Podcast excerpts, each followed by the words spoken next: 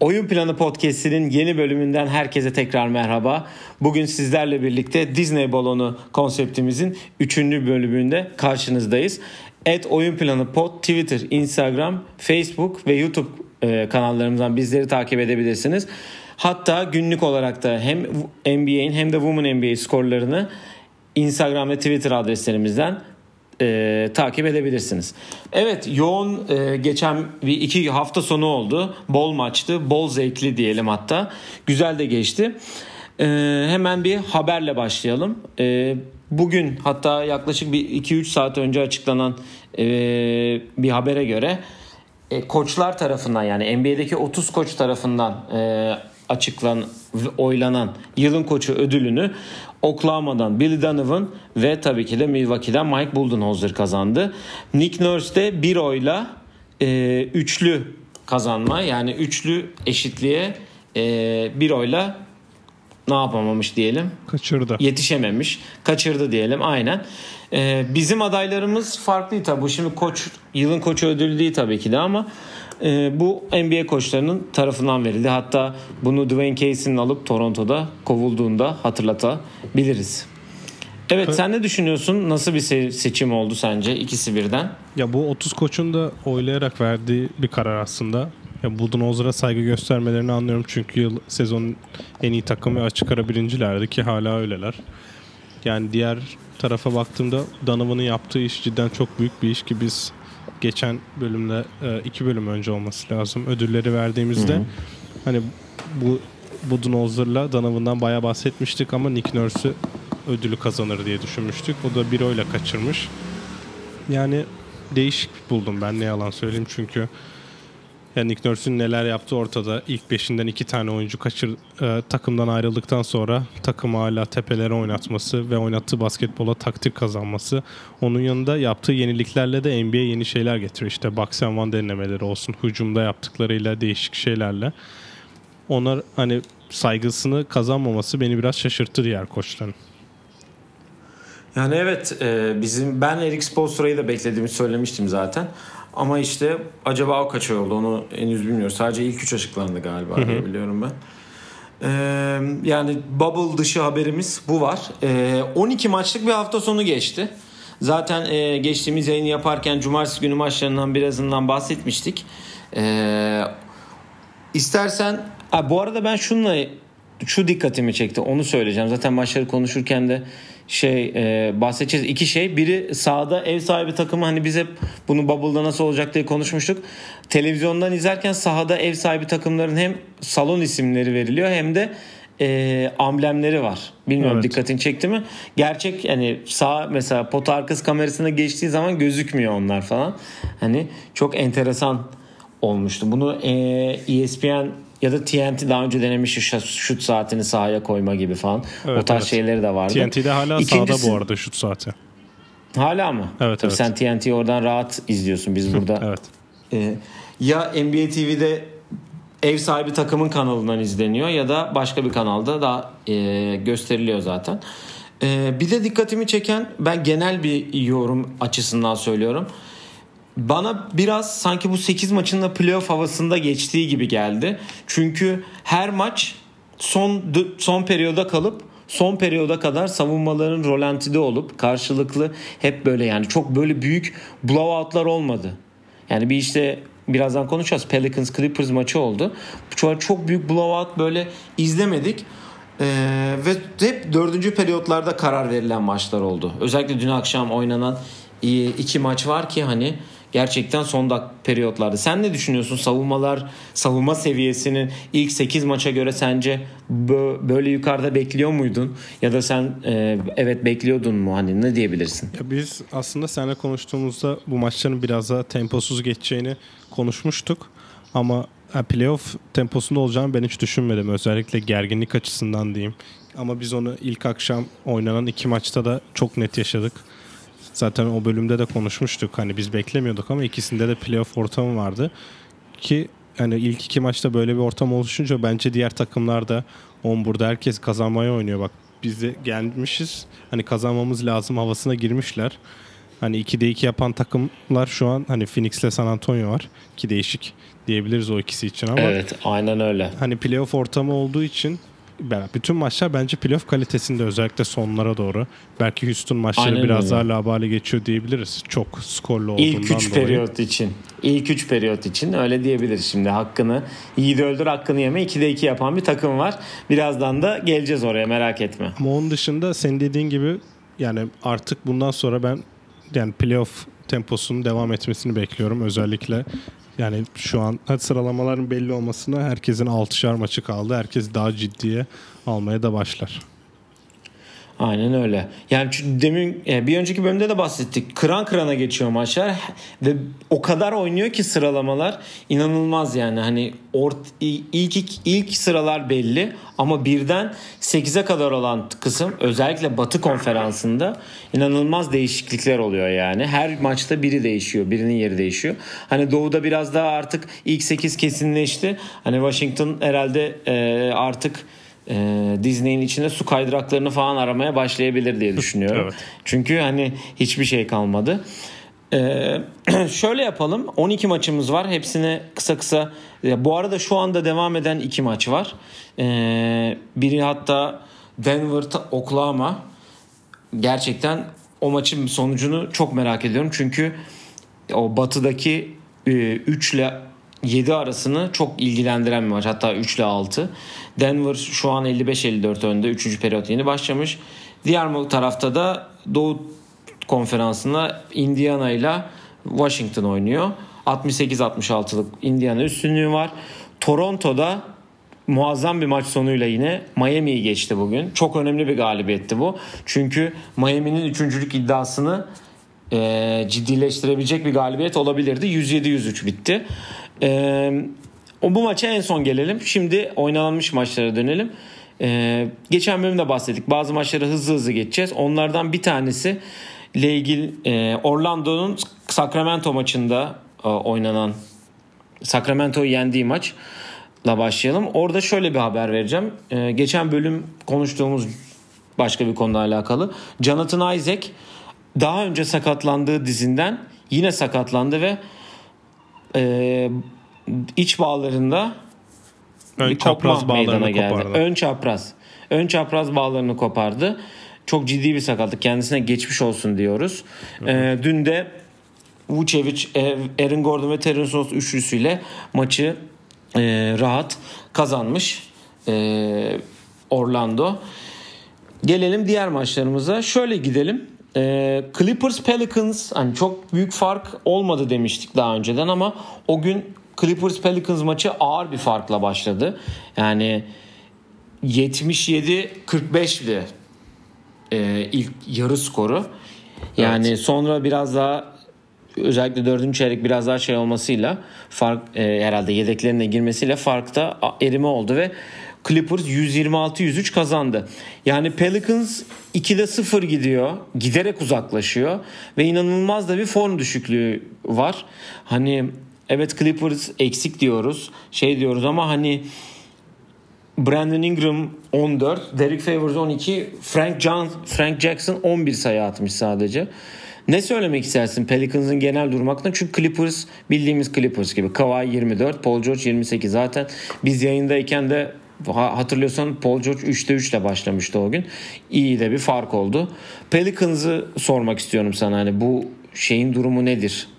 Ee, nereye gidiyor bu kadar e, gençlik aşısı dedik, ateşi dedik. Playoff bile yapabilirler dedik ama bir türlü o ritmi yakalayamadılar. NBA aslında hani bu bubble işini yaparken biz hani onları Pelicans için yapıyorlar işte NBA Zion'ı playoff'ta görmek istiyor tarzı şeyler çok konuşuldu. Ama biz zaten geçim geçen bölümde biz buna bayağı konuştuk hani Elvin Gentry'nin sezonu bitiremeyeceğine dair şeyler ve hani bu sıkıntının sadece Zion'ın yokluğundan değil takımın genel olarak bir sıkıntı yaşadığını dile getirdik. Onun dışında hani Clippers'a karşı çok bir varlık gösteremediler. Hani bir ara 40 sayıydım fark. Onu da geçtim. Yani Clippers'a karşı 40 sayı geri doğmak çok büyük bir sıkıntı değil. Okey hani anlam verilebilir ama hani playoff'u zorlamak istiyorsanız bir mücadele göstermeniz lazım. O mücadeleyi gösterirken de hani bakın biz bir playoff'a girmeye çalışıyoruz. Rakibiniz bile olabiliriz.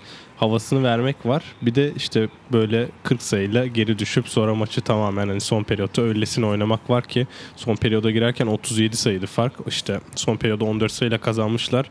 Hani bir rezillik oldu diyebiliriz o konuda. Bir başka konu da zaten herhalde hani rezillik olarak nitelendirebileceğimiz bu Zion'ın sağlığı ve onun etrafına gelişen spekülasyonlar. Yani Zion'ı iyi handle edemediler. İyi handle edemedikleri gibi de etraftan da yani özellikle Lanzo hani hiç yok. Josh Hart hiç yok. Hani bir böyle sene içinde Lanzo yokken ay pardon Zion yokken böyle bir nasıl diyeyim Hani bir, bir maç o kıvılcım yaratıyordu. Bir maç bu kıvılcım yaratıyordu. E şimdi Ingram'la Drew Holiday ile iyi değiller. Hani komple bir çöküş var aslında. Bu bubble işi aslında onlara hiç yaramadı. Ama onların hedef maçı bence e, bu akşam oynayacakları Memphis maçı. Ama şöyle de bir durum var. İstersen buradan Memphis'e geçelim. E, Memphis e, ilk maçı kaybettikten sonra dün San Antonio ile oynadı. Ve o da çok güzel bir maç sonu oldu bu arada. San Antonio'da 108-106 yendi Memphis'i. Yani Memphis'in de umut Memphis 8.liği böyle hafif böyle nasıl diyeyim biraz avantajını kullanıyor. Rahatlığı var gibi sanki. Hani zaten iki maç öndeyiz. Şu an hala iki maç bu arada. Ve San Antonio'da kendini de o playoff'a girme turuna attı gibi gözüküyor şu anda. Hiç beklemediği bir anda 2'de 2 yapması. Önce senden bir Memphis Pelicans alayım. Sonra Memphis alayım. Sonra San Antonio'ya geçeceğiz zaten. Öncelikle geçen bölümlerde yaptığım skor tahminlerinden dolayı bu akşamki Pelicans Memphis maçına bir skor tahmini yapmayacağım. Çünkü biliyorsun çok yüzdeli tahmin ettiğim söylenemez. Hem NBA'de hem WNBA'de. Ama onun dışında yani Pelicans mı Memphis mi daha büyük hayal kırıklığı çok karar veremedim. Hani Memphis 2'de 0 yaparak çok büyük hayal kırıklığına uğrattı beni. Genç olduklarını ve hep bu nedenle önemli maçlarda sıkıntı yaşadıklarını dile getiriyoruz da yani rakibin iki direkt rakibin olunca ben biraz varlık göstermelerini bekledim. Hani kendileri hep bu underdog şeyine inanıyorlar. Hani biz Hı-hı. underdoguz. İşte hani biz favori değiliz ama siz bizi unutuyorsunuz ve hani buradan biraz ekmek kazanmaya çalışıyorlar. Ama onu çok gösteremediler bence. O da çok büyük hayal kırıklığı diyebilirim. Ve iki maçı da yakın kaybediyorsun aslında. Hani öyle blowout da diye aslında maçlar da yakın. Ama işte bence biraz e, genç kadroyu handle edememe durumu da biraz var gibi. Çünkü şimdi Memphis'in tercihlerine bakıyorum Portland maçına. Ki ben şunu da diyeyim hani Portland mı şu an daha iyi Memphis mi? Portland'a çıkar. Aslında baktığın zaman rakibi değil. Baktığın zaman Portland tabii ki Memphis'ten daha iyi bir takım ama bu sene formda olan bir Memphis, formda olan bir Jamorant, formda olan bir Jaren Jackson'la buraya geldiler. Zaten bunun da avantajını şu an demin de dediğim gibi kullanıyorlar iki maçlık durumlarıyla. iki maç önde olma durumlarıyla. Yani iki maç önde olma avantajlarını çok iyi kullanıyorlar dediğin gibi ama yani ilk iki maçı kaybederek o avantajı direkt verdiler. Yani Ufuk Sarıcan'ın hatırla bir milli takımda bir molası vardı. Orada diyordu işte genciz güzeliz de e bir yere kadar yani. Orada yani Dylan Brooks'un ve Jaren Jackson kullandığı üçlükler ve biraz dengesizlikler ben bu takım bozduğunu düşünüyorum yani. 12'de 3 atmışlar e, şeye karşı. San Antonio'ya karşı 12'de 3'ler. E o kadar yüzdesiz oynayınca zaten hani maç sonunda da biraz kritik toplar kalıyor. Yarı saha hücumunda zaten Memphis hani gençliğinden dolayı eksiklikleri var. E San Antonio gibi tecrübeli bir takım. Özellikle yani Demar DeRozan'ın yarı sahada maç sonlarında nasıl sorumluluk almayı sevdiğini biliyoruz. E DeRozan'da olunca sıkıntı yaşadılar ki o pump fake'le de maçı aldırdı yani direkt. Ee, o zaman e, San Antonio'ya geç. Bu arada Jamorant da o gün 25 sayı 9 rebound 9 asist. Burada evladımı biraz şey yapmadan geçemeyeceğim tabii ki de. Ondan da biraz şey bekliyoruz. Ama bu akşam ben onları Pelicans karşısında e, bir adım önde görüyorum açıkçası. Sen sakın yorum yapma. Ee, San Antonio'ya geçelim. San Antonio 2'de 2 yaptı. İnanılmaz bir şey. Ee, Memphis'ten direkt ona geçelim. Çünkü 108-106 yendiler. Ee, ben şey demek istiyorum. Benim birkaç yayın önce olması lazım. San Antonio playoff yaparsa eğer e, yani şaşırmam tarzı bir şey var. Yani şu anda 2'de 2 yaptılar. Bir anda kendini 9. attılar. Ve Marco, Mar, Malco Marco Bellinelli yok ve Lamarcus Aldridge yok. Ama Dejante Murray var, Derek White var, Demar DeRozan 7 asist bu arada dün akşamda. Yani bir takım oyunuyla e, Greg hocam, Popovic hocam bir şeyler yapıyor. Sen bekliyor muydun 2'de 2? Pandemi öncesi konuştuğumuzda biliyorsun hani biz Spurs arkadan gelip o yıllardır hani o serilerini devam ettirebilirler mi diye bayağı konuşmuştuk. Hatta favori olarak görmüştük ama maç kaybetmeye başladıkça sıkıntı yaşayabileceklerini bayağı dile getirmiştik. Yani Popovic için ben son sezon diye düşünüyordum. Hani son sezon diyebiliriz herhalde ki olimpiyatları ile emekli olurdu diye bayağı konuşuluyordu. 2021 olimpiyatlarında takım başında olacakmış. Önümüzdeki sene Spurs'un başında olur mu emin değilim. O yüzden hani bu son maçları diye bakarsak ki kendisi biliyorsun genelde üçlük kullanımından ve uzun esik uzun kullanımından dolayı NBA'ye söylenen bir koç olmasına rağmen hı hı. o da trendlere ayak uydurmaya başladı. Lamarcus Aldridge'in olmayışı, işte Rudiger'i 5 numarada kullanması, DeMar DeRozan'ın 4 oynattığı bir sisteme geçti.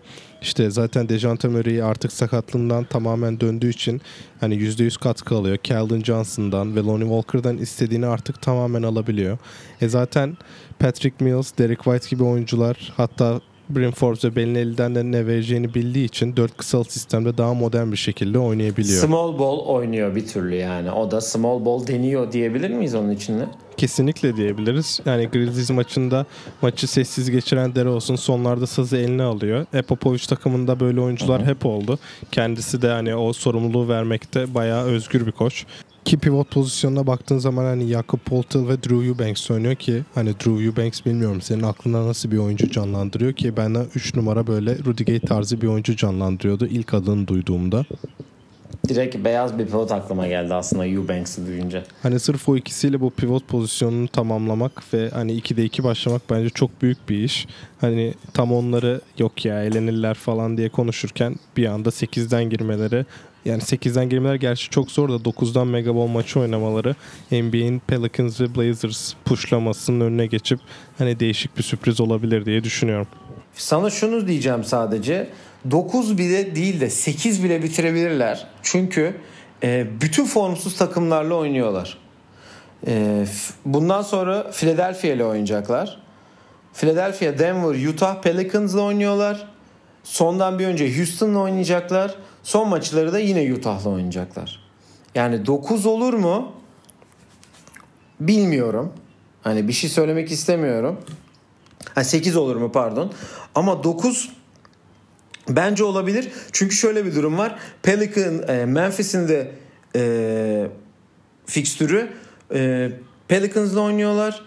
Utah, Oklahoma, Toronto, Boston, Milwaukee ile oynayacaklar. Yani 8'den bile girerse diyeceğim ki vay be. Yani çok sessiz sessiz sakin Spurs onların adı. San Antonio değil de sessiz sakin Spurs olarak geliyorlar yani.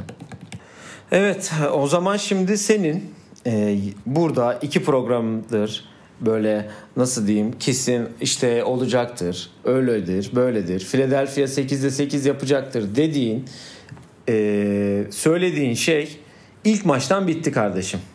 Evet öncelikle zaten bu bölüm yani bir 5 dakika önce demiştim tahminlerim çok iyi tutmuyordu ancak ben Philadelphia hakkında 8'e 8 yapacaklarına dair inanılmaz bir özgüven işte Amerika medyasında yer alan bazı podcastlerden bazı yazılardan dolayı da gaza gelerek ben Philadelphia'nın 8'e 8 yapacağını çok inanmıştım. Hepimizin de bildiği gibi hani çok ortası olmayan bir takım ancak yani bu yapacağım açıklamada ben bu takımın 8'e 8 yapacağını öngördüm. Ancak bu akşam Spurs galibiyetiyle 7 yolumuza başlayacağımıza inanıyorum. Bu tahminimden dolayı öncelikle utanmıyorum. Çünkü böyle eşsiz tarihi bir kulübü. Ancak daha önce sayı rekoru 40 sayı olan TJ Warren'ın attığı 53 sayı yenebilirdi. Ona gelmeden önce de Phoenix Suns'a burada sadece cash considerations karşılığında TJ Warren'ı neden Indiana'ya yolladığını anlamaya çalışıyorum. Onun dışında Philadelphia'ya gelince de 7 birlik yolumuz şu an açık. Hani ben bu takım ya 8'de 8 galibiyet alır ya da 2-6 bitirir diye tahmin etmiştim. O da hala olabilir. Biliyorsun Philadelphia ortası olmayan bir takım. Onun dışında çok diyecek bir şeyim yok. Hani Embiid'in yaptıkları ortada ancak bu bizi üzdü. Ama 7 birlik maceramız bu akşamdan itibaren başlıyor. TJ Warren e, sence Jimmy Butler'a bir mesaj yolladı mı? Ya bence mesajdan çok çok büyük kıyak yaptı biliyorsun Jimmy Butler hani Ben Simmons'la olaylı olduğu için Philadelphia'dan ayrıldı. Ben Simmons da bu sayıların çoğunda TJ Warren'ı savunan adamdı zaten. 12'de 9-3 sayıyla 53 sayı atmış. İnanılmaz bir isabet ya bu. Ve bu arada 53 sayıyı attı. Ee, ben Simmons 19 sayı 13 rebound. Tobias Harris 30 sayı. Joel Embiid 41 sayı 21 reboundla oynamış. Hani karşı tarafta da acayip rakamlar var.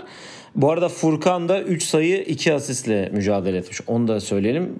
4'te 0 e, sağ içi 3 sayıda 3'ünde foul'den bulmuş. Ee, yani Indiana Oladipo'dan e, minimum verimi alıp Aaron Holiday'in 15 sayı 10 asisti var bu arada. Minimum verimi alıp e, Sabonis'i de kaybettikten sonra Malcolm Brogdon da yok. Hani olabildikçe galibiyet almaya çalışıyor ki kendini 5. sırada tutabilmek için ki direkt e, maç farkını bir farkta açtılar zaten. Yani aynen hem bir maç açtılar. Gerçi bugün Oladipo yok. Brogdon oynuyor. Hani belki Ve ileride biraz sıkıntı olabilir o ama. O maçın skoru da şu an çok sıkıntı olduğunu zannetmiyorum ama 90-68. Yani Washington'la oynuyorlar. TJ Warren bu arada 27 sayı 10 reboundda şu an. Sıfır üçlük isabeti var bu arada. Yani çok şaşırtmadı bu biliyorsun anca bize karşı olur ama yani bu arada Dennis Schroeder e, Disney'den Aa. ayrılmış e, çocuğun doğumu olacağı için ki zaten bunu daha önce yapacağını açıklamıştı. Sanırım şimdi eşinin yanına gitmiş. He, bak bunun benim haberim yoktu. Teşekkürler bu haber için. İlk defa bir haber verdim böyle. TJ Warren 5'te 0 üçlükle oynuyor. Sadece şanlı Philadelphia'ya karşı böyle diyebilir miyiz? Şarjörü şarjörü e, boşaltmış. İyi oldu bence. Çok iyi oldu. Evet, e, Philadelphia Indiana'dan o akşamın e, en son maçı olan Toronto Lakers'a geçelim. Toronto e, 107-92 ile geçti. E, Kyle Lowry ile 33 sayı, 14 rebound, 6 asistle galibiyette çok büyük rol oynadı. Los Angeles'ta da LeBron 20 sayı 10 rebound. Anthony Davis 14 sayı. Bench'ten de Kyle Kuzma 16 sayı. Yani Lakers'ı çok konuştuk. Ee, ya zaten onlar dediğim gibi biraz daha e, Batı'da biz zaten birinci olduk olduğun e, biraz şeyi var üstlerinde. E, rehaveti var diyebilirim. Ama Toronto'da hani dedi ki siz hani öylesiniz de biz de bu tarafta varız tarzı hani. Şampiyonuz ama biz de varız. Yani çok basit. LeBron dedi ki onlar sadece Kava ile şampiyon olmadılar dedi. Takım olarak oldular gibi de bir açıklaması da var. Biz zaten ilk maçı olmasından dolayı Toronto'yu favori olarak görüyorduk. Yani ilk maçlarını oynayan takımların enerji farkı diğer takımlara göre daha fazlaydı ki Lakers kendileri için önemli olan maçı kazandı. Hani Clippers'a karşı kazandılar. Birinciliği de garantilediler. Orayı okeylediler. E kendilerini birinciliğe attıktan sonra vites düşürmeleri normal ki LeBron biliyorsun sadece önemli maçlarda yüksek vitesle oynuyor. E Toronto'ya da saygı göstermesi normal. Çünkü Toronto onları Staples'ta da bayağı hani rahat yenmişti diyebiliriz. Hani son periyotta bayağı zorlamışlardı LeBron'u. E bir daha görmeyeceklerinden dolayı LeBron onlara saygı göstermesi beni çok şaşırtmadı diyebilirim. Onun dışında ben Lakers hakkında bir pozitif gördüm. O da Kuzma'nın 3. oyuncu olarak artık kendini tamamen hani kabullendirmesi. Yani Clippers maçının son periyodunda savunma Hı-hı. olarak sahada kalabileceğini gösterdi. Dedi hani biliyorsun hani boşla Love on, LeBron 3. oyuncusu olur. Artık Anthony Davis hani daha uzun pozisyonu zorluyor. Demek ki 3. oyuncuda skor olması lazım. Hani Kyrie ile Wade gibi 30-40 atması gerekiyor olabilir. Hani Kuzma atar mı 30-40 sayı çok emin değilim bu konuda ama hani 20 atabileceği evet, biraz zaman vit, vitesi arttırdı biraz. Hani sağda kalmak istediği zaman sağda kalacaktır kendisi. E, LeBron da eğer güvenirse ben Kuzma'nın 3. olarak 3. yıldız olabileceğini düşünüyorum. Eğer olursa da Lakers'ın için çok daha kolaylaştıracaktır. Aynen öyle. Valla Toronto'da bugün de kazandı 2'de 2 yaptı.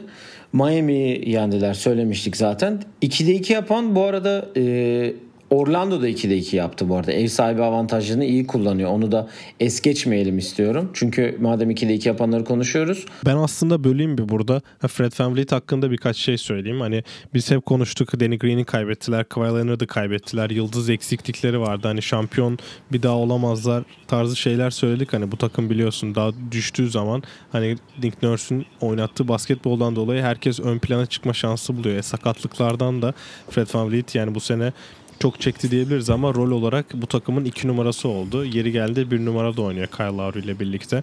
E bugün 36 sayıyla kariyer rekorunu kırdı.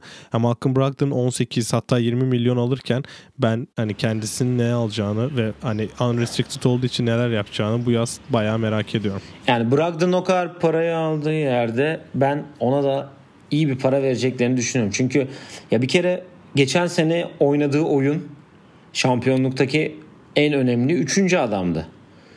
Önce e, Kawhi tabii ki. Arkasına Siakam. Şimdi de o. Kyle Lowry'den bile iyiydi. Onu demek istiyorum. Ben Van Vliet'e 25-30 30 biraz fazla ya maksa yakın. 27'de anlaşırım ben. Mal Van Vliet'in menajeri olsam 27 verin sizi de izlerim yani o kadar. 27 bayağı iyimser para. Hani ben 20-23 etrafında bulabileceğine eminim. Şöyle bir şey var. Hani et, gardı kötü olan takımlar değil. Şu an kötü olan her takımda çok net bir oyuncu olur. Hani ilk 5 herkese rahat oynar. İşte New York olsun, Atlanta olsun. Bence kesinlikle fazla para vereceklerdir ki hani restricted olsa biliyorsun Sacramento Kings ve Chicago Bulls böyle şeyleri kaçırmayıp direkt abartı paraları basarak birbirleriyle hı hı. yarışmayı seven kulüplerden. O yüzden onlar olmayabilir ama diğer takımların ben kesinlikle bakması gerektiğini düşünüyorum. Ya ayrılacağını ben düşünmüyorum açıkçası. Ne yalan söyleyeyim sana. Dediğin gibi bağlılığı var. Geçen sene onun burada kalmasının en büyük sebebi zaten. E bir de doğudasın abi. Nereye gidebilirsin ki? Ne, yani batıya gitsen Lebron'la mücadele etmek zorundasın. Aslında Toronto öyle bir şey yaptı ki bu yaz hani kontrata biten çok oyuncu var. 2021'de Yanis'e gitmek istiyorlar. Kyle Lowry de değişik bir kontrat imzaladı. Eğer öyle bir şeyden dolayı yani Van Vliet'e de belki bir yıllık Hı-hı. farklı bir kontrat önerebilirler. Yani eğer onun şeyini önceden Van Vliet'e söylerlerse tabii bak biz Yanis'i getireceğiz falan filan diye diyebilirler. Evet 2'de 2 yapan diğer e, takıma gelelim. Kimsenin beklemediği Phoenix. Phoenix dün e, Avrupa derbisi diyelim buna. Çünkü şöyle bir e, bakınca e, babası İtalya'da oynamış Devin Booker. Hani oradan bağladım. Ve Ricky Rubio'nun etkili oyunuyla e, ve Saric'in de bench'ten etkili oyunuyla e, Dallas'ı 117-115 yendiler. Dallas'ta Doncic 40 sayı 11 asist 8 reboundla Porzingis de 30 sayıyla eşlik etmiş. E, Porzi, e, Doncic'e Seth Curry'nin 16 sayısı var. Phoenix'te de demin de söyledim. Devin Booker 30, Ricky Rubio 20 sayı, 9 rebound, 7 asist. Cameron Johnson da 19 sayı, 12 reboundda oynamış. Evet sen bu maça izledin. Neler söyleyeceksin? Ee, yani Suns'ın zaten bir iddiası yok. Ee, Dallas'ın da 7.likten aşağı düşeceğini ben zannetmiyorum. Ama seyir zevki yüksek olan bir maç olmuş diye söylemiştin sen de. Ya Sansa gelince Patrick Beverly onlar için Bubble'daki en aç takımlardan biri demiş ki bence çok haklı bu değişti. Hani Washington ve Dallas'ı yendiler ki Dallas maçını kazanmaları Phoenix için çok büyük bir iş bence. Doncic maçın sonlarına doğru Booker ve Aiton'u beşlettiğinde moral, moral olarak Suns'ı bitirmeye çalıştı. Ki Suns buna karşı çok iyi tepki verdi. Onun dışında Michael Bridges istenilen role evrilmeye başladı. E Rubio da gelince Monty Williams'ın oynatmak istediği düzen hani belirli bir halde sahada görülmeye başlandı ki yani bu düzen uzun süredir Suns'da göremediğimiz düzenlerden biri. Hani bu takımı izledikçe keşke Aiton yerine Doncic'i seçselerdi de Doncic'le Booker'ı birlikte görseydik hep diyoruz yani. Onun dışında hani Aiton bu kısa süren sezonda kendi hatasından dolayı 25 maç kaçırdı. Hani bir saçmalık hani bir salaklık da diyebiliriz kendi hatasından dolayı. Ama bu Bubble'da oynadığı basketbolla bizim yaptığımız birinci sıra draft podcastini dinlemiş gibi gözüküyor. E, böyle oynanılan basketbola karşı böyle bir ışık verdikleri için de Manti'den daha mutlusu yoktur diye düşünüyorum ki hani Monty Williams bu sezon için olmasa bile önümüzdeki dönem için iyi ışık veriyor hem takıma hem de kendi bireysel olarak hani head coachluk için ki biliyorsun çok uzun bir head coachluk serüveni hani uzun süredir yapamıyor. Kalan maçlarına bakınca da işte Clippers'tan sonra Pacers, Heat, Thunder ve 76ers oynuyorlar. E bu takımlar için bir maç bile çok önemli. Hani zaten önümüzdeki sene için pek bir umutları yok ama bu bubble'da kalan bu dört maçta birini yenseler onların gelecekteki playoff sıralamalarını çok değiştirecekler. Hani birinin ayağını kaydırsalar çok keyifli olur ki hani Suns'ın yakın geçen maçlarını izlemek de zaten çok büyük keyif oluyor. Bütün kaderle oynarlar. Aynen öyle. Evet, e, iki maçımız kaldı konuşacak ama şu ben şeyi de bir e, konuşmak ya konuşmak istiyorum dedim söylemek istiyorum. Brooklyn'in Washington'ı yendiği bir maç var 118-110. Hani niye gelmişler falan diyoruz hani Washington artık kaydırakları arasında ama Karis Levert'in 34 sayısı, Jared Allen'ın 22 sayı 15 reboundu ve Joe Harris'in de 27 sayısıyla yenmişler. Hani eksikler ama yine bir şeyler vermeye çalışıyor her maç. Geçen maç Timothy Luvavu Cabarro vermişti biliyorsun Brooklyn'de e, katkıyı bu sefer de asıl oyuncularından aldılar ki e, onlar da 2'de 1 yaptılar ki 8. ligdeki yerleri garanti. Ha. Orlando'nun e, 7.liği bırakacağını zannetmiyorum. Sadece 4 maç daha fazla yapacaklar senin deyiminle diyelim. E, hangi maça geçelim? Portland Boston'a geçelim. E, sonu muazzam olan e, bir saç kesiminin nelere mal olduğunu. Şimdi geçen maç eleştirildim. Konuşulmuyor dedin. Söyledin. Jason Tatum saç tıraşını oldu. Geldi baba 34 sayısını 8 asistinde yaptı. Yani hem de Portland'da yaptı. Açıkçası ben üzüldüm mü? Üzülmedim çünkü Portland'da biliyorsun geçen e, senelerden bir takmışlığım da var. Ama tabii Damian Lillard'ın 30 sayı 16 asistlik performansı Nurk için de 30 sayısını unutmamak lazım. Ee, sen neler söyleyeceksin? Ha, Jalen Brown da bu arada 30 sayıyla e, mücadele etti. Ya şunu diyeceğim ben bu arada aslında çok affedersin bitiremedim ben. Ee, Boston geçen maç katkı alamadığı Jalen Brown dışarıda tutuyorum. Herkesten en katkı, en çok katkı alıp en fazla geçen maç en fazla katkı aldı. Marcus Smart'tan hiç katkı alamadan bu maçı kazandı. Şimdi burada Marcus biz geçen bölüm demiştik ki herkesin bir tık seviye arttırması lazım. Tatum'la Jalen Brown'un aynı seviyede oynaması lazım. Gordon Hayward biraz olsun kendinden vermesi lazım.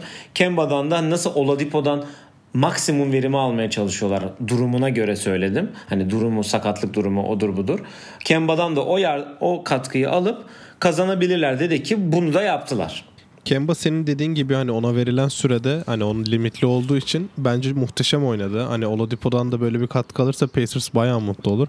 Ama burada en büyük olay yani Jason Tatum'un kullandığı şutlar ve yani bulduğu isabetler diyebilirim. Hani Fazla böyle All-Star olmuş bir adamın hani arka arkaya iki maç çıkıp 18'de bir atmasını hiçbirimiz beklemiyorduk. O da saç tıraşı olarak istediğini bulmuş diyebiliriz. Hani o contest attığı şutlar özellikle Nurkic varken karşısında işte yaptığı side stepler olsun, orta mesafeler olsun ya da çembere rahatça gidebilmesi olsun ki hani Brook Lopez gibi bir tehdit dediğimiz. Kollar Nurkic. çok uzun kolları. Bu sayede ilk yarıda Boston tamamen maçı kontrol etti. istediği performansı da verdi Tatum. Ben maçın sonunda Jalen Brown çok iyi oynadığını düşünüyorum. Özellikle son periyotta yanlış hatırlamıyorsam 16 sayısı var 4-3'lükle birlikte. Gordon Hayward da uh, Blazers'ın koyduğu baskıya hani çizgiye gelerek foul aldırarak bayağı iyi yanıt verdi. Hani Hayward'dan uzun süredir görmediğimiz şeyler bunlar. Ama Jalen Brown bulduğu basketler özellikle Carmelo'nun yaptığı hatada bir köşeden bulduğu bir üçlük var ki bayağı sorumluluk aldığı dakikalardan biriydi. Bir tane de çok güzel bir fadeaway var orta mesafeden. Bastı maçı krize Hı-hı. soksa da bir türlü kazanmayı başardı. Hani Milwaukee maçında çalınan değişik düdükler olmasa belki şu an 2'de 2 yapan diğer takımlardan biri olabilirdi diyebiliriz Boston için. Portland'a gelince de mesela Memphis'te bahsettiğimiz şey gibi Portland'da da tam tersi hani çok yüz, çok istekliler ve %100 maçı kazanmaya çıkıyorlar. Hani maç krize girdiği zaman hep bir istekleri var. Bu maçı da 20 sayıdan çevirmeyi başardılar. Hani Damian Lillard zaten biliyorsun inanılmaz performans sergiliyor. Hani istatistiksel olarak takımın hep büyük yıldızı. Nurkic çok iyi geri döndü. McCollum zaten iyiydi ama Hani bu maçta belki ilk yarıda biraz rölantide geçtiler demeyeceğim ama savunma olarak onlar Arizona'nın yokluğunda 3 numara savunmasında çok sıkıntı yaşıyorlar. Jason Tatum ilk yarıda burada çok ekmek yedi. İkinci yarı Damian Lillard 24 dakikanın 24'ünde de oynadı. Ve yani Jason Tatum da tuttu. O yüzden bir tık yorgunluk vardı diyebilirim ama hani Portland zorluyor. İnşallah olur çünkü çok kaliteli bir ilk tur izletebilirler diye düşünüyorum Lakers'a karşı.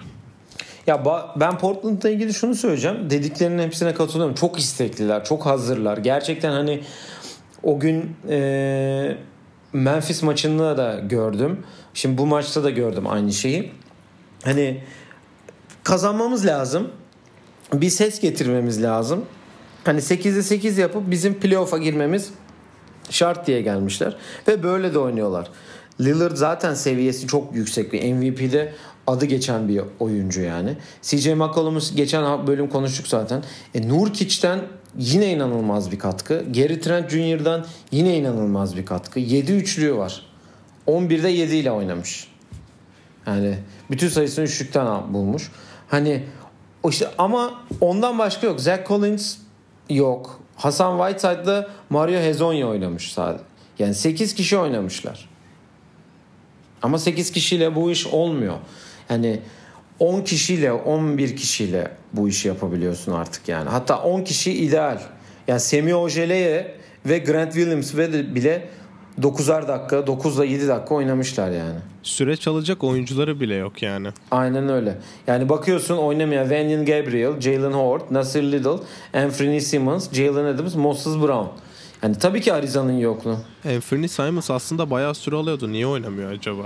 Ya işte Trent'in böyle oynaması biraz onda yolu kapa- kapadı gibi. Evet e, ve benim gururla konuşacağım bu anı beklediğim Milwaukee Houston maçına gelelim. Houston maçına ben başlayayım. Yani bubble olmadan önce böyle bir ortamda bireysel oynayacak takımların ön plana çıkabileceğini konuşmuştuk seninle birlikte. Ki zaten senin Houston'la oynadığı basketbola ve işte Harden'ın oynadığı basketbola nasıl hakim olduğunu hep değiniyoruz bu podcast'te. Dinleyenler zaten biliyordur bunu.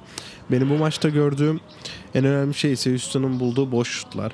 Yani sen bu oynanan basketbolla bildiğin için ve bu beklentin bir hep vardı Harden'dan dolayı ve D'Antoni'nin oynadığı sistemden dolayı ama hani ne kadar rastgele gelip üçlük atıyormuş gibi gözükse de Harden ve Westbrook gibi iki yaratıcı oyuncu yaratıcı oyuncu olunca ellerinde onların kullandığı penetreler üzerinden adam eksiltince bir takım bir maçta en çok kullandığı üçlük sayısına erişiyorlar. Ki yani PJ Tucker'ın ilk yarıda oynadığı çok kötü bir basketbol var. Özellikle şut anlamında diyebilirim. Hani Harden yaratıyor, Westbrook yaratıyor. Tucker'ı köşede buluyorlar ve Takır kaçırıyor yani potanın önüne attı, yanına attı, panyeye bile çarptırdı. Ama sonra ikinci şey, ikinci yarıya Aha. başlamadan önce sanırım soyunma odasına erken gelip köşeden Yedi. üçlük idmanı yaptı ve ondan sonra 3'te 3'te başladı yanlış hatırlamıyorsam ikinci yarıya. E bu da oynanınca hani Rockets 150 sayı atmaya okey ama son periyotta gösterdikleri mücadele ve hani rahat skor bulma şeyleri bence bütün maçta onlara daha yardımcı oluyor. Ve hani Bucks gibi bir takımı son çeyrekte sıkıştırıp da yenebiliyorlar. Yani şöyle destekleyeceğim dediklerini. Üçlük rekoru ile ilgili 61 üçlük denenmiş. 21 isabet var. PJ Tucker e, zaten bu rolde yaklaşık bir 3-4 senedir oynuyor. Özellikle 3 senedir oynuyor. İlk hani 2018 17-18 sezonunda zaten bunu ben göz, bunu sana o zaman da söylemişim. Bu adamın hep bir hani nasıl diyeyim savaşçı ruhu artı ekstra üçlük e, kabiliyeti var diye ki e, James Harden'la beraber takımın en çok üçlük deneyen oyuncusu. 12 tane denemiş. Russell Westbrook 3 tane denemiş. Hani e, bunları soktuğu zaman kralsın. Ama kaçırdığı zaman da 2018 NBA Batı finali 7. maça geliyor işte. Anlatabiliyor muyum? Böyle de bir risk var.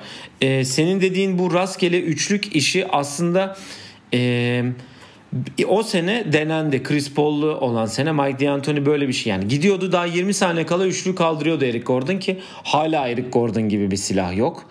Yani ne zaman geleceğini de bilmiyoruz. Ee, Westbrook'un 31 sayı 8 asisti. Covington'ın 15 sayısı. Harden'ın 24 sayı 7 rebound 7 asist ve 6 top çalması var. Ee, Harden'la ilgili de bu arada şunu söyleyeyim. E, 2300 üçlük sokan 5. oyuncu olmuş ve NBA tarihinin en fazla sayı atan e, solak oyuncusu olmuş. David Robinson'ı geride bırakmış. Onu da söyleyelim. Yani çok hazır gelmiş. Çok iyi bakmış kendine. Çok çalışmış. Ve artık e, yani kafa olarak Russell Westbrook da ona benzediği için bu takımın lideri benim. Sen sadece yapabileceğini yap deyip Westbrook'a özellikle Westbrook özelinde söylüyorum. Çünkü çok eleştirildi. Beraber nasıl oynayacaklar falan diye. Ee, Westbrook'a daha iyi bir rolü kendisi yaratamazdı. Yani Westbrook dese ki bana hangi rol daha iyi olur falan bulamazdı onu. Yani gerçekten e, geçen bölümde bahsettik. Dallas galibiyetini içinde. Burada da dördüncü periyotta sen NBA'nin en iyi takımını yeniyorsun. NBA MVP'si karşında 30 e, 36 18 rebound yapıyor. Brook Lopez 23 sayı atıyor. Sen diyorsun ki ben uzunlardan yiyeyim. Uzunlar atsın. Ama kısalardan yemeyeceğim diyor. Chris Middleton 27 sayı 12 reboundu var mesela. O da üçlü 8'de 3 atmış. Hani Kısalardan yemi bakıyorsun Da Vincenzo 9, Wesley Matthews 3, George Hill 5, Marvin Williams 4, Kyle Korver 5. Ya DJ Wilson oynuyordu bir ara. 6 dakika oynamış ya. Bu arada Ersan da 3 dakikada 2 sayı atmış. Ersan normalde ikinci devrede oynadığı dakikaları bu arada DJ Wilson'a verdi. Onu playoff için deniyor olabilir ama tam emin değilim o konuda. Yani bakıyorum Covington 3 steal yapmış. Tucker'ın bir tane var. Jeff Green ile Ben McLemore 2 steal'la. Hani 15 steal yapmış. Houston Milwaukee yapmış 6. Bu takım her zaman eleştirildi. Sadece hücumu düşünüyor, sadece hücumu düşünüyor diye. Ve hepimiz öyle dedik. Geçen maç, geçen bölümde ben de söyledim. Mike D'Antoni'nin düşüncesi biz yiyoruz ama daha fazlasını atabiliriz mantalitesini o. Biz böyle maç kazanacağız diyor. Ama beni ikidir yani son periyotta yaptıkları e, savunmayla bu dediğim lafı bana yediriyorlar her seferinde. Hani işte dediğim gibi playoff savunması acaba e, nasıl diyeyim bu mu? Playoff'ta da bunu mu yapacaklar? Buradan devam ederlerse zaten hani çok büyük bir silah olacaklar herkese sorun yaratacaklar. 3'ten mi girecekler 7'den mi 6'dan mı? Şimdi Lakers'la oynayacak. Şimdi Portland'la oynuyor bu akşam. Sonraki gün Lakers. Sonra San Antonio Spurs, Indiana, Philadelphia var. Sence 8'e 8 yapamaz mı bu takım? Yapabilir çünkü oynadıkları basketbol her yöne gidebilecek bir sistem ki maksimumunu yıllardır çıkarıyorlar bu sistemden. Yaşadıkları tek sıkıntı rebound oldu. Yani 26 rebound fark yiyerek bitirdiler maçı ki 17 hücum reboundu verdiler. Maçın sonunda 3 sayı önde oldukları pozisyon var ya. Yanis'in köşeye topu atıp kaybettiği pozisyon o mola çıkışıydı yanlış hatırlamıyorsam ve ben bizim Mertcan'a yazdım. Selam olsun bu arada. Hani şu an Rockets'ın sahaya atacak bir pivotu olsaydı iyi olurdu en azından şut kaçarsa rebound almaları için sağda uzun biri olurdu yazdım ki Tyson Chandler herhalde o an sahaya atılacak kişi değil diye düşünüyorum o kadroda yer alıp. Onun dışında benim dikkatimi çeken başka bir konu var Rockets'ta. Onu da sana sormak istiyorum. Hani sen zaten Rockets'ı bildiğin için Rockets'ta Rivers dışında süre alan herkesin 7, minimum 7 üçlük denemesi.